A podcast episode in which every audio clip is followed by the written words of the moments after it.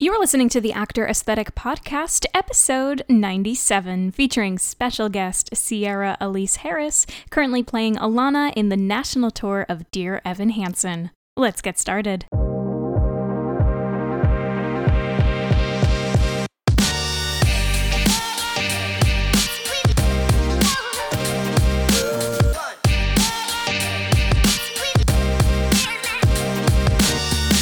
What's up, everyone? This is Maggie Barra, and welcome to another episode of the Actor Aesthetic Podcast, where I take you behind the scenes of the theater industry. The Actor Aesthetic Podcast is produced every single week for your enjoyment, and show notes are found at actoraesthetic.com slash podcast. You can also follow me on Instagram at Actor Aesthetic or join our Facebook group, the Actor Aesthetic Alliance. All links are in the show notes. Now let's get on to the show. Is your resume in need of a revamp? Are you tired of the same old black and white Word document that looks like everyone else's in the holding room? Well, you're in luck. No Sweat Rep is an online audition concierge that specializes in custom audition packages, book building, resume rebranding, and more. If you mention that you heard about No Sweat Rep through the Actor Aesthetic podcast, you will receive 25% off your resume rebranding package. Visit No Sweat Rep on Instagram at No Sweat Rep and let's make that resume shining, shimmering, splendid. Well, hey, friends, thanks for joining me this week for the Actor Aesthetic Podcast.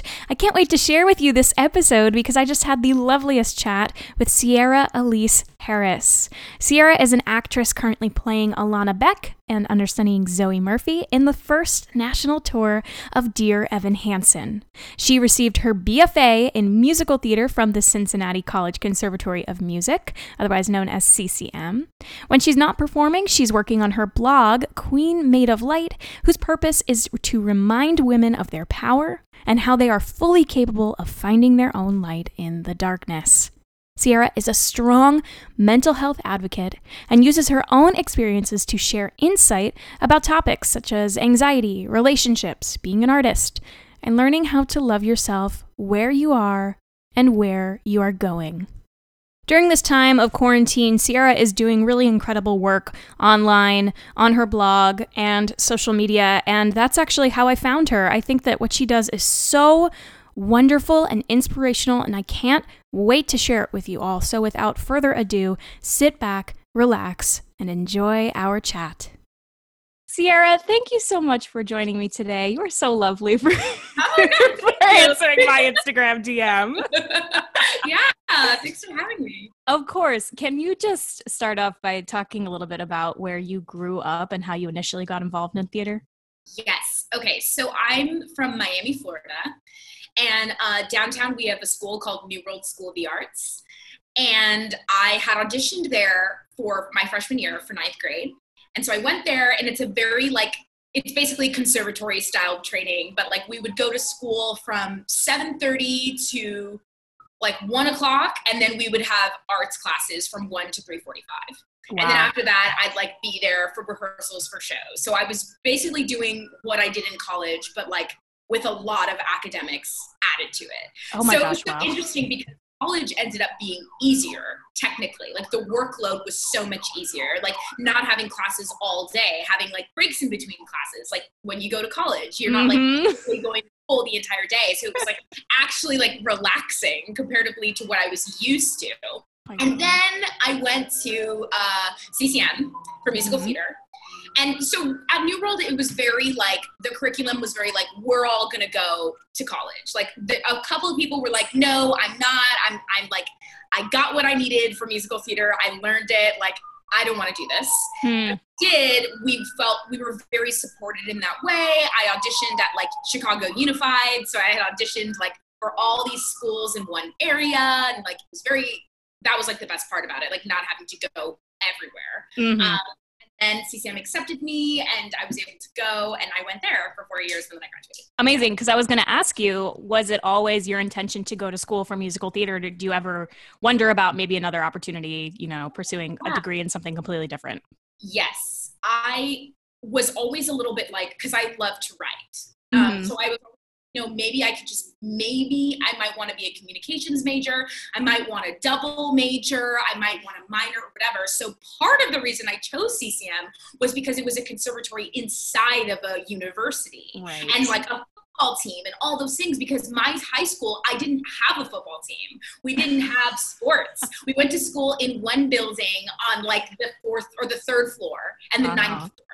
And so I didn't have a lot of those things. I didn't have a normal and and Cincinnati's football team is very good. yes, yes. They have like the support is out of this world. So I was like, Yeah. okay, if I go here, I'll be able to have like sports. I'll be able to double major or minor, like I'll have options. And I ended up never using them. it was hilarious. And I also never went to a single game, which is like my biggest regret. I never went to a single game while I was there. And it was so a part of why I was like, oh, this is great. Like I, I'm not sacrificing anything. Like Yeah, I'm not right. at all if I go to this school. And it turns out I just went there for musical theater. Musical theater is all I did. So Sometimes you just figure you you just realize what what is really most important to you, especially and I mean, listen, like yes, I I know that you went to school for um, initially in high school you went to a performing arts high school so you were able to get that conservatory feel even before you Yeah. went to CCM right. but at the same time like the training is crazy and really Yes. intense so I'm not surprised yeah, yeah. I didn't really have time for anything else. But I mean, I don't even want to say that because there were some people who make the time.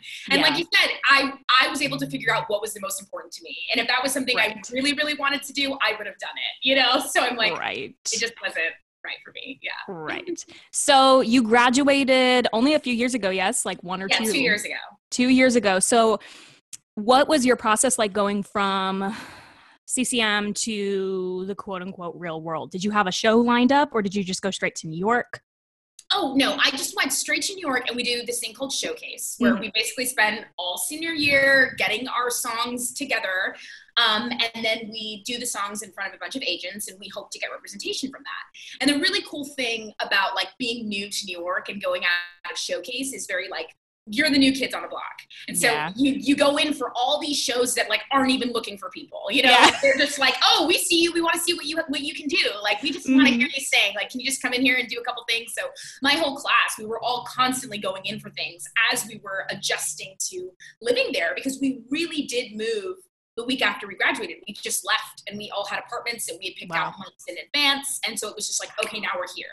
So it's like getting situated there, figuring out what my New York is, as well as like trying to find a job. And the y'all do hard- your sh- you you guys do your showcase pretty early in the season, right? Yeah, we do. Yeah. We do. Yeah, we do. We we did it like earlier than a lot of people. Now that I Yeah. think about it, um, which I don't know why that is. We definitely do it earlier, and we move there earlier. A lot of schools, a lot of people will go back to school and graduate and like walk. We like do senior showcase and we move. We don't go back to Mm. school. We don't do the graduation. Some people do if they want to, but like we didn't. We had like our little graduation ceremony. Yeah Uh huh. and we just moved there. And the hardest part about it was like going from having a schedule to having nothing at all. Like all of this free will was like the most difficult thing to wrap my head around. What did you initially, you know, did you did you first search for a survival job or were you just hustling and going to every audition? What was your process like once you actually got to New York? Yeah. So in the beginning, it was like getting it, like going in for things and getting representation. Like it was like, you know, after showcase, you get all these people who are like, hey, we're interested in you. We'd like to have an interview with you. And so it's like going into interviews with them, trying to ask the right questions so you know that you're picking the right people just as much as they're Mhm. picking the right person. You know, there's all of that. Um, and I was constantly going in for things as well, but I got a job because I was very like, okay, I can't just like float around here forever. So I ended up working as an usher at Lincoln Center which was Fierce. super cool. Um, and I wore like a suit and tie every day. That Oh I my this hilarious photo of me that my class used as my group, the group chat of like me in this like humongous suit and tie. It was so bad. And it was it was just the coolest experience because I worked with a lot of those people were older than me. They were all elderly people who were just like, yeah, it's a cool job where we can sign up for hours when we want them. Like mm-hmm. we get to meet really cool people. We get to watch these beautiful symphonies and like. So it was so pretty flexible for the most part. Yes, I mm-hmm. got to schedule when I wanted to work. Oh my which is why gosh. I worked there because I was like, I could be like, oh, I have an audition in the morning and I, I don't feel like going to work later tonight or whatever, or I need the money, I need to pick up shifts, whatever. So it was very like that's why everybody that worked there was very in and out. A lot of them were people who'd been working there for years that were just mm. like, oh, okay, finally, I like I just like I just come here because I like hearing the music and like mm-hmm. patrons who knew us and like were very kind to us and it's a lovely place to work. Um, and so and I was already going in for Evan Hansen at the time, so okay, kind of like me being there and doing that and like hoping and praying that I got something. But mm. I got a mm. job right away. So smart. Yeah, so smart. it also affects, you know, like I feel like I feel like once you have a, a, quote unquote survival job, but a job that you really love, I feel like it affects ultimately your audition in person yeah. because you're you're you feel secure. You know that you have a job that you love and that that pays you nicely so that you don't have to worry about the next job uh, performance job that you need to get in order to live so at this time you were also auditioning for dear evan hansen talk me through the the audition process for that yeah. and more specifically i guess for the tour itself yes so dear evan hansen actually reached out to my school like a couple weeks before we graduated and they okay. were like hey so we're looking for people for the first national tour so we'd auditioned, a bunch of us had auditioned, and I got a call back actually like in my U-Haul truck moving to New York. They sent me an email that were like, hey, we would love to see you in person. Because it was a video submission that we had sent. Mm. Like, we'd love to see you in person. And my callback date was actually the morning of my showcase. So I went there first. and it was so crazy because it was my first, it wasn't my first New York audition, but it was my first audition since moving to the city. And it was my first audition with them, and everyone was in the room. Oh my God. Pasek Paul, Michael Greif, people I did not know yet that I know now were all in the room. And I was like, okay, they're clearly making some final decisions today because wow. this is my first time in here and it felt very final callbacky. And I was like, okay, okay. And I just went in for Alana. They'd only asked me to do a lot of things. I did a lot of the material. And they're like, okay, great, that was awesome. We'll see you. We'll see you later. And I was like, okay. And I went and did my showcase. I went and you know did these other auditions. I didn't hear from them for maybe like two weeks, maybe. Okay. And then they were like, hey, we liked you so much. Like, can you come in and audition for the understudy for both of the girls? Okay. And I was like, whoa, okay, sure. And so after that, it was a series of like work sessions, which I'd never heard of those in my life, which basically are like, hey, we really like you. So now we want to give you the tools to mm. learn the the show and be what we want you to be. So they would be right. like, "Do you want help with anything? Like, how do you feel about this song? We feel about good, we feel good about this song. Do you want to do this?" And that was something I was not used to. And I was wow. like, "Oh my god, they're just like talking to me. They're just like, yeah, let's run this again. How do you feel about that? Let's do this again. Let's take that from the top. Just like working with me. And that was uh-huh. really surprising to me because no one ever said anything to me about work sessions. Like mm-hmm. I, I expected it to be like, i will come in here, I'll do my 32 bars. You might ask me to sing something different and then I'll leave. But it was a very chill, like, come on, let's like sing around the piano. Like a rehearsal almost. Yes, it yeah. felt like a rehearsal. And I had never experienced that. So I did a couple of those. And at the same time, I was going in for Hamilton for the, the, the tour that started in Puerto Rico. Okay. I was going in for that as Peggy. And the funny thing is, they both share Alex Lacamoire who's like the arranger, who also went to New World School of the Arts. He went to my high school. No so I was in both of these rooms at the same time with him and kind of being like, okay, I hope he gives me one of them. Like, I hope something comes of this. Also, completely different tracks. Oh, like, totally 100%. different shows. Completely different shows, completely different tracks, gear shifting, all that. Yeah. Um, and Dear Evan Hansen, I think it might have been like about a month of that, that I was going in and out, and they'd be like, okay, can you come back in on Saturday? Can you come back in? Whatever, whatever. And then my final callback um, was Pasek and Paul, Michael Greif, and me, a smaller room. And then they were like, okay, can you sing through this? Can you sing through this? Can you do this? Okay, great. We love it. And I remember being like, I got the part. Like, I walked out thinking I had it. I was like, everything's great. It's great. Then they emailed me the next day and they're like, hey, we really, really like you, but we don't have it. We don't have a spot for you. Like, we don't know where to put you. And I'm like, I've been auditioning for this show for like a month and you don't know where to put me. I was like, no, like I was, I was devastated. I was devastated by it. And I just had felt so sure about the show that I was like, yeah. it didn't happen. It didn't happen. And then the next day, the cast list came out on playbill.com with everybody. And I was like, oh, they gave me like a courtesy call. Like they were like, it's not you, just so you know, because we're going live with the cast tomorrow. And so I was like, oh, I guess that was kind of nice that like I had been in the room so many times that they were able to be like, because that doesn't always happen. Like they were just like, hey, we'll just let you know that we're not going to go with you. Yeah. Then I was like, okay, it wasn't meant to be. I'm still going in for Hamilton, and then I had my I had a regional job that summer working at the Muny, which is Amazing. theater. And um, my my final callback for Hamilton was my first day of rehearsal, and so they actually paid. They reimbursed me for my flight so that I could do my final callback because they were like, "We need her to be there," and the Muny was Uh-huh. like, "Okay, well, someone has to pay for the ticket because we're not going to pay for it." So they paid for it for me so that I could do my final audition. So I did that, and then I flew to St- I flew to St. Louis to do my two weeks at the Muny, and then they were like, then my agent calls me like a maybe like in the middle of the second week, and he's like, hey, so we just found out that the person who got your role dropped out, and there's What? really yeah, she dropped out. She ended up actually doing Mean Girls. She's in Mean Girls on Broadway now, so she left to do Mean Girls, and they're like, so she just dropped out. And they're like, there's a really good chance that we're gonna get a call today. So we're just keeping you, or he said like in the next couple weeks. And he's like, so we're keeping you posted. And I was like, oh my God, like I might get a phone call. It's so crazy, Papa. And also, I had already had, like, I got a job working at Geva Theater, which is this other regional theater. I was gonna do hair, like in, oh, in Oh, yeah. New York. Mm-hmm. Yeah. And I was like, oh, that's a dream show. I can't wait. I was gonna do all that. And then my agent's like, so there's a good chance that they might call us. They called me that day. They called me Yeah. a couple hours later and were like, okay, you got the job. They want you. And I was like, oh my God. So they're like, okay, here's the thing. Rehearsal starts in two weeks. So you got to get your ass back to New York and we're going to start and you're going to start rehearsal. Don't tell anybody yet. They want to announce you, you know, blah, blah. I mm. literally was at dinner with all my friends and I came back and everyone was like, did you get it? Like, and I told all of my friends at the table, I told my mom. It worked at the time frame worked out perfectly because I had planned to go to my to go to Orlando and visit my family before going back to New York to go back to life. And so I mm-hmm. was so we like made a celebration out of it. I like went to Disney World. Oh, We're like, all right, we're gonna then you're going on tour. And then I went to New York and we started rehearsals and I was in rehearsals for a full week before I even told anybody I was there. oh my god.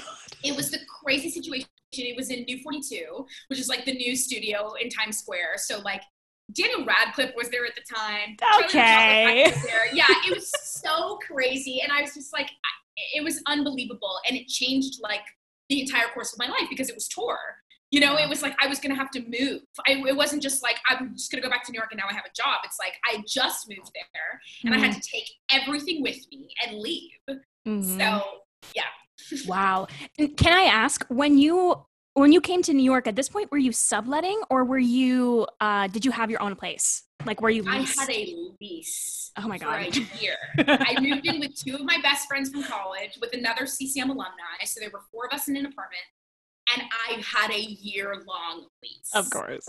Yeah. So I had to find someone to take over for the whole year, which fortunately I did. Good. So I didn't have to worry about that as soon as I left. But yeah, Okay. I moved my whole life there. Yeah. Wow. So then at this point, you know, how long were you on the tour before the COVID shutdown happened? I've been on tour for almost two years. Wow. Yeah. Wow. And you're you're playing Alana and understudying Zoe? Yeah. So I first started understudying both of them. Okay. And then I did like a six week engagement Oh. where I was Alana every day while they were transitioning between the full time Alana. Uh-huh. And then the full time Alana ended up booking um, Caroline or Change on Broadway. And so she left. And then that's how I am now full time Alana. Wow. But because I've been playing Zoe for so long and they really liked my Zoe, part of the reason why they hadn't moved me up at all was because they didn't want me to stop playing Zoe. Right. So I'm still playing Zoe. And at the time, I was like, oh, they're probably like never going to use me though. But I have been playing both of them still, yeah. even though I've been full time Alana. So that's been really interesting too. That I'm that I've I'm still like I'm a full time person who's still like avidly understudying another role. Yeah, and what's that like? I mean, you know, when you're on stage playing a a, a big part and you're understudying another large role, Mhm. um, how do you keep that material fresh even though like you it's not like you can go and shadow someone because you're literally on stage doing your own track. Yeah, and that was something that I was like, oh, I really took advantage of that like Yeah. because that that was my life before my life before was like oh I, I haven't done these tracks in so long i'm gonna go watch the show really quick you know what i mean like i had the privilege of being like i'm just gonna go watch a couple scenes and whatever and now i don't have that anymore but i'm still responsible for this other track to know Mhm. and live it and breathe it and the girls are basically in two completely different shows. There's only one scene in which they actually interact and they don't even really speak to each other. They're just on stage at, for 30 seconds together. So it's like doing two completely different shows. So even when I'm on for Alana, I don't really clock Zoe ever. I don't look at her. I never see her. So it's really like I have to be doing that own, that work on my own and Got making it. sure that like anything can happen. So I need to make sure I'm like running the material and blah blah blah blah. But I think it was just you know the year, basically the year and a half that I had known both tracks inside and out really really helped me. So now it just is like in my body. So when I need to go Absolutely. After home- almost two years with that material, it has to be, you know, you probably can sing it in your sleep right now. yes. Switching gears just a little bit because I, I find this so amazing and fascinating. So you also have a blog. Yeah. What was the inspiration behind creating it? So I had originally my senior year of college, Queen Made of Light was like an Instagram. And it was about like after New Year's, I had had this like I oh I also like I chopped all of my hair off. I chopped all of my hair off. I went natural. I had this like awakening of like manifesting positivity. I was like really into I just got really into fitness and I was so about like stepping into my power, stepping into myself. And Queen Made of Light was this kind of positivity accountability Instagram. Hmm. And I've always wanted to start a blog, but I've never, I've always been nervous about it. I was like, no one wants to read what I have to say. I can talk for days. No one has the capacity to listen to me. Whatever. So I was like, Queen Made of Light is going to be this cute little, like, I'm going to plant the seed of my thoughts and opinions, but I'm not really going to talk too long. I'm just going to say certain things. And, and I had a really good support group. I had really great friends who would follow and share, and it was lovely. And it was my little thing on the side. Um, and then I got Dear Evan Hansen, and I just kind of Queen Made of Light just turned into Sierra Elise Harris, and then it was just like my professional Instagram. Mm-hmm. So it wasn't until when I decided to sign on for another year of the tour. At the time, I wasn't full time Alana. It was just like my six weeks as Alana. Okay. And I was like, okay, if I'm going to go out for another year, what can I do to make sure that I'm like stimulating myself, to make sure that I'm happy, to make sure that I'm still kind of like, you know, staying in tune with myself because being on tour is really, really hard and it's a sacrifice of no normalcy, no consistency. And so Queen Made of Light was like a, I'm going to do this for myself and I'm going to make Mm. this a goal for myself to start this blog and to make this a purpose thing for me my on my second year. Mm-hmm. And so I came out with it, I think in October. I did like this cute little launch thing for it. Like my friend made the website for me, and I was like, okay, we're out. It's open. I'm going to post about it. People might not care, but it's there and it's for me, and I'm going to keep going and keep going, keep going. And it's just been awesome because since then it's been very well received. Of course, like the show helps me a lot. People find me from the show, then find what it is that I do. And they're Mm. like, oh my God, this is awesome. And, and I also have so many people who have been following it since it was a little Instagram from two years ago. Yeah. So it started off as this thing that like I had always wanted to do, and it became my. This is what's gonna help me my second year of tour. Like this is what's gonna help me stay in tune with myself and bring me happiness of something that's not a part of the show, Right. Kind of thing. So yeah, Right. I can only imagine because, you know, having a blog just helps so much in stimulating that other side of your brain. The like, Yeah. you know, this it's a creative outlet. It's a way to connect and communicate with others. And I just I find it so inspirational when I find someone else who also has a blog because yes. I know why you have that. Like, and I know that it's your baby. And like, I just Yeah. know how much love and work and passion goes into Mhm. having a blog and keeping it up. If you're comfortable, I would really love to talk about the Black Lives Matter movement today because, you know, number one, I, I I'll link to it in the show notes, but I was just so floored by one of your more recent posts about it. Why do you think it's important that we have these conversations now about this movement, especially with our loved ones? Yes. I think it's because the way things have been for so long have been so normalized, even for people of color, that we are not able to express when we are feeling not loved or taken care of in these environments. We're we don't feel like we're allowed to say those things because we feel that we kind of have to accept what we're given. Like, mm. you know, in the past two years, there has been so much opportunity for people of people of color on Broadway, yeah. right? So even for me, I'm like, oh my God, look at all these shows I can be in now that like when I was in high school, when I was like, I can't wait to be on Broadway, there was like barely anything there for me. So part of it is like, oh wow, like I should be so happy. Like there's so much opportunity. And then we get there and we share stories with other people. And then we hear that there's still so much stuff that's happening that isn't inclusive to us. There's mm-hmm. actually so much work that needs to be done. And, and part of it is them not being ready to listen to us and us not feeling comfortable to share. So this time has been monumental because I've been learning so much from my peers as well as growing the courage to express how I feel in a way I have never felt possible before. And learning things about my life in ways that I have normalized treatment towards myself mm. because of the color of my skin and and so many times where I'm like, oh, that was wrong. And that made me uncomfortable. And I didn't say anything because I never felt comfortable to say anything. Or small things like the first time I ever worked at the Muny was the first time I ever got nude tights. And I had a cow about it because mm. I was mm. like, where did you get these? They are my color. Can I have the brand? It was like the most incredible thing that ever happened to wow. me. And I was a junior in high school, have, having already done all these shows, and that was the first time I'd ever experienced that. And I look back on that, I was like, that's so sad. Like, but at the time, and it was beautiful. Like they had like three different flavors for people of color, not just one. And that was such a big deal to me because I had their, the wardrobe team was she was a black woman and mm. she was able to get me a bra and underwear and tights that worked for me and I had never experienced that before. And it's things like that where we're like, you know, we have to stop doing the bare minimum. And right now, the bare minimum, minimum is now we have these roles that we can play. But the, yeah. issue is there's nobody behind the table that I know is looking out for my best interests. There's nobody behind the table who I know can come up to me and be like, "Hey, how did you feel about that comment?" Like I that felt some type of way to me, so I just want to check in and make sure that was okay with you. You know, and like people not knowing how to take care of my hair. You know, I've always been responsible for my own hair in every show I've ever done, and that's been normal to me. And then now I'm like, why am I res- why am I responsible for my hair? But she's you do her hair. Why don't we have anybody who does my hair? It's things like that that I have normalized because I've been so lucky to get opportunity that I have accepted the bare minimum the bare minimum of the way I am treated in these situations. And, and unfortunately, that's not anything that I've ever even thought of. Like, yeah. you even saying that just now just made me realize, wow, you know, that yeah. happens all the time. That happened in every show that I was in and every mm-hmm. dance recital that I did. You know, it's like, yeah. Wow. Yeah. And that's why it's so important. And that, that's what I mean too. Like, you don't think about that because no one's ever talked to you about that. Of course. I've never felt comfortable talking to you about that. You know what I mean? And so that's why these conversations are so important because we're all learning.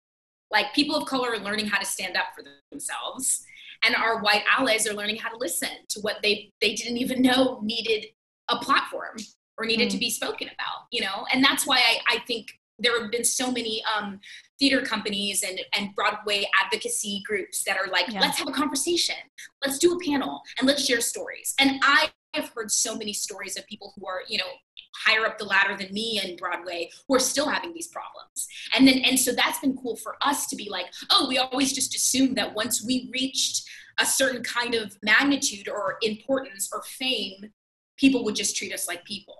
And we're mm. hearing the same kinds of stories happening to them you know? So that's been interesting for me to hear too. Hmm. yeah. Thank you for sharing that.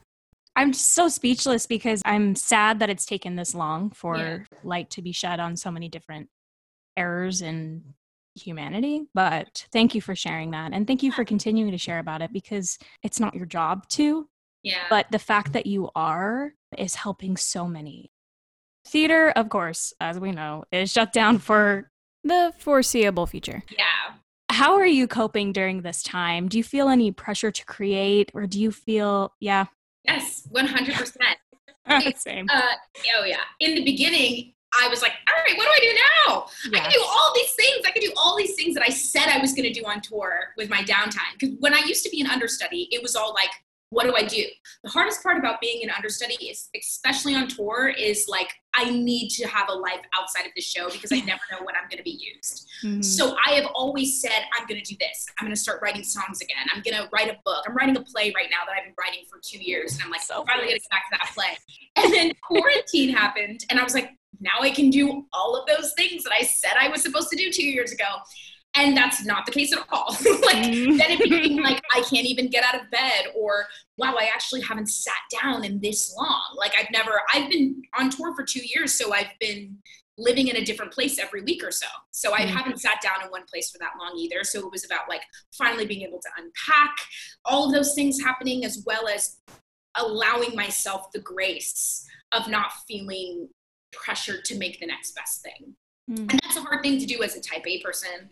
It's a hard thing to do as an actor, as an artist of any sort. I think we're all trying to figure out like what our time is going to be and not make it anything that it doesn't have to be, you know? Mm. So I'm still struggling with that today, but it's gotten much better since the beginning of quarantine. Good. I feel that too. I was so gung ho about so many things. I must have written a million blog posts like that first week that we were yeah, done. It was like, too. Yeah, right. It's like, okay, here's my creative energy. Also, I can help. Does anyone need help? Yes, yes.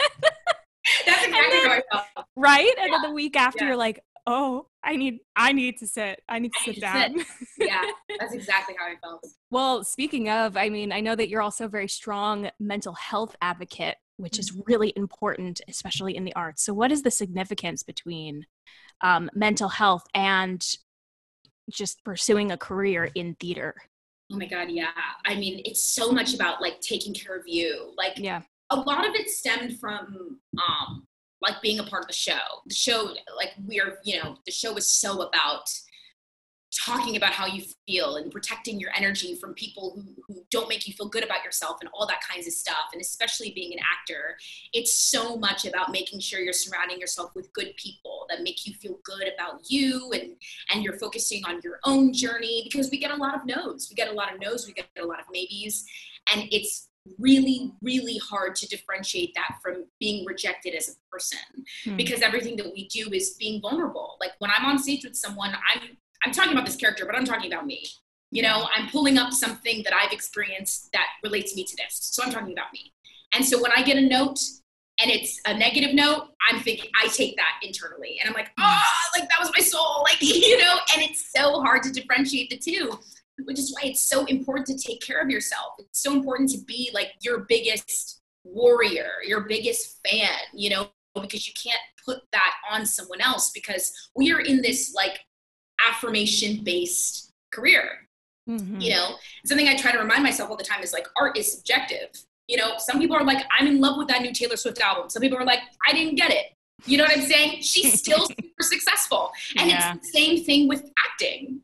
You know, like somebody somewhere thought we were really good and that's how we got here. But somebody along the way is going to think that we aren't. And so we have to be ready for all of those opinions and we have to work on ourselves and build that armor so that everything that hits is like okay i can take that i can take that or i'm going to work on that or you know and so that's why i think it's so important to focus on you and know what you need and and be kind to yourself for when those things start to happen how do you find that how like how do you personally take care of yourself especially when it comes to this career reviews auditions people's comments yeah. like how are you personally taking that and getting through that yeah i i have to talk to myself I have to talk to myself so much. I have to journal. I have to allow myself to feel what it is I'm feeling, but also like give myself the tools to build myself back up you know like it's so it's so easy for me to compare myself to other people. Like you know there's so many talented people in my show.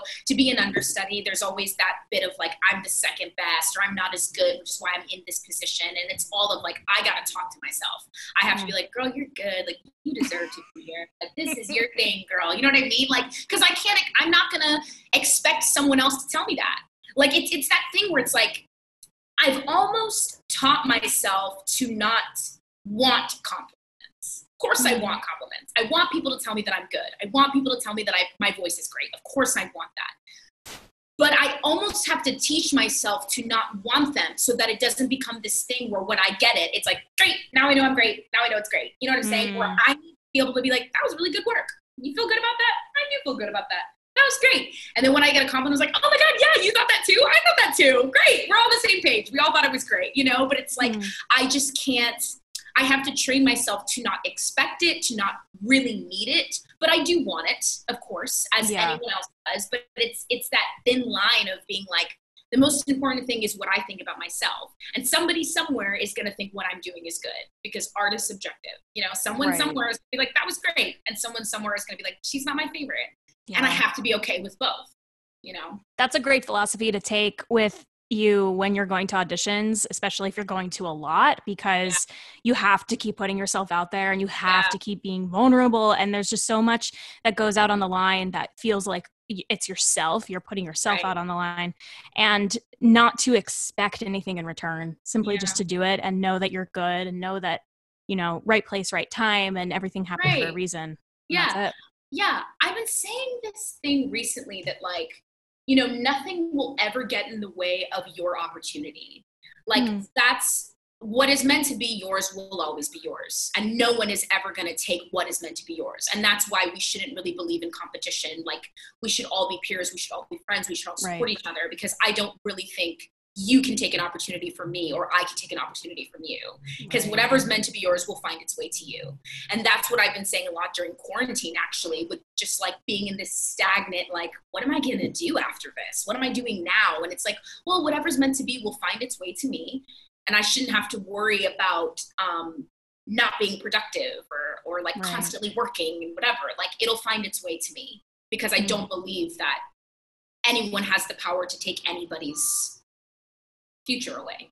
Right. That's a true testament to what you went through with Dear Evan Hansen auditions because yeah. you just hearing you you talk about like after you got done with the role knowing this is it this yeah. is my opportunity and you know that you felt so like you just felt so connected to the role and and the you know the parts that you were auditioning for but like it's funny because I could easily see. So, say for example, the other actress never pulled out of the show, and then you were left without the job. Well, who's to say that job wasn't going to come back around to you in the next right. six months like right. it was bound to happen because roles that you feel just so connected with and you know that you can slay like they will come yeah they, will, will. yeah yeah, yeah. Mm.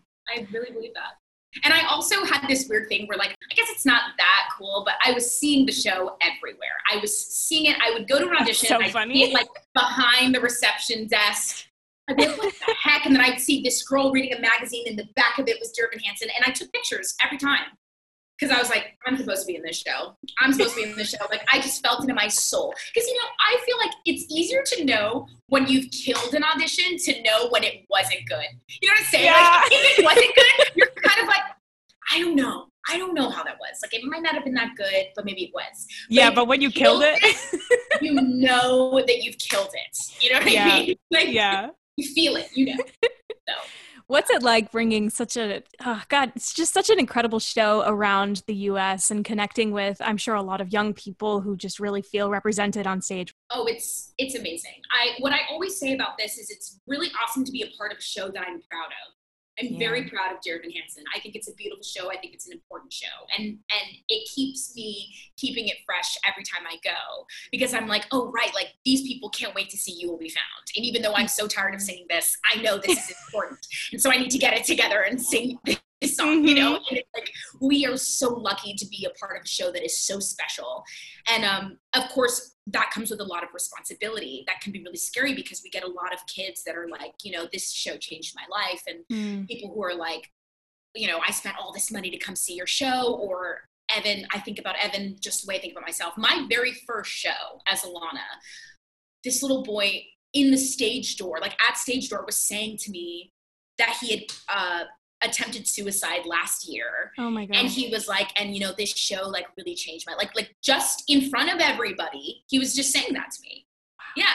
And I'm just like, you know, signing, but I'm like listening to him and I'm like, wow, like thank you, thank you so much for saying that. And it, it, it's that scary thing of like, what like how do i respond to that how can i respond respectfully to that right um, and not harm him in any way you know make sure he feels like he's being heard he's being listened to he's being taken care of because a lot of the time people don't differentiate us from the actor yeah especially evan You know, especially Evan, it's like, I need to tell you all of my secrets because you feel exactly as I do and I need to talk to you. Mm. He gets that a lot. And as a, a, whole, we all get that a lot. And it's beautiful because we want to know that our performances are affecting people in this way. But it's also the responsibility of making sure because we're dealing with we're dealing with sensitive, vulnerable people and making sure that we're saying the right things at the stage door and all that stuff. And especially being a black woman in the show, playing Zoe has been amazing to me because I have people who will come to the stage door and it'll just be like, I'm so glad you're here. And I'm like, I'm so mm. glad you're here. And we'll have like that moment of like, this is amazing. Like, keep doing you, whatever. I have one girl who she's like my number one fan, but like she's my friend because I gravitated towards her because she was just so like, I'm so happy to see you on stage playing Zoe. Like, I, I, just like, I love this. And I'm like, I'm so glad that you're here because unfortunately there are not a lot of black people in the audience. It's a lot, a lot of minority groups cannot afford to see the show. So when they're there and when they come to the stage door, it's a really big deal. And I make mm. sure that I see them and I make sure they see me and I want them to know that I'm here. And you know, I want us to have that connection together when they come. And so there's one girl who like she's seen me a couple of times and and she'll like bring me little things and stuff and I talk to her because to me it's like I get this. This is important for both of us. So I want to talk to you, you know, and I and I have this I've cultivated this relationship with her where she's super respectful of me. Like she doesn't like um you know, sometimes we can't respond to people because then they take advantage of, our, of us responding to them, and then it becomes a whole thing. And she's somebody who doesn't do that at all. She's just very considerate of me, and I'm very mm. considerate of her, and I just have an open line of communication with her that mm. I really, really value as being a black person in this show. Um, so the show has just been it's awesome for it to be my first show, like my first professional show, for it to be this, to be a part of this. Being a part of the first national tour was incredible because we got to do so many crazy, amazing things. Mm-hmm. Just being like it being the first year, like they really, really like took care of us in that way. Um, and it's important being a person of color in the show too. Hmm. That's so beautiful. I mean, I'm I was hoping that that there would be instances like that, and I just think that that's so incredible. And what an impact yeah. you are making on thousands and thousands and thousands of kids mm-hmm. in the U- U.S. simply with the show. My last question for you, and I feel like I could talk for you for days. I feel like I've known you for forever.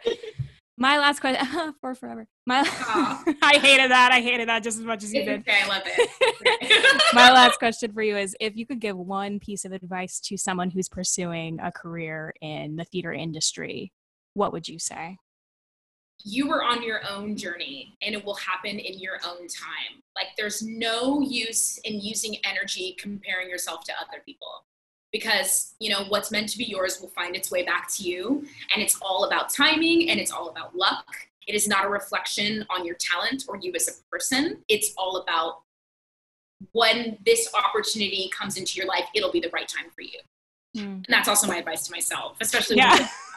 when we go back out there and i'm looking for a job after Dear Evan Hansen, i'm gonna be like whatever's meant to be it'll be fine like you know i'm talking to myself girl so You'll just be replaying this episode yeah. and you're yeah. talking to yourself in the mirror, just like, listen, here's the deal. Well, thank you so much for sharing your wisdom, and I wish you the best of luck. Yeah, thanks for having me.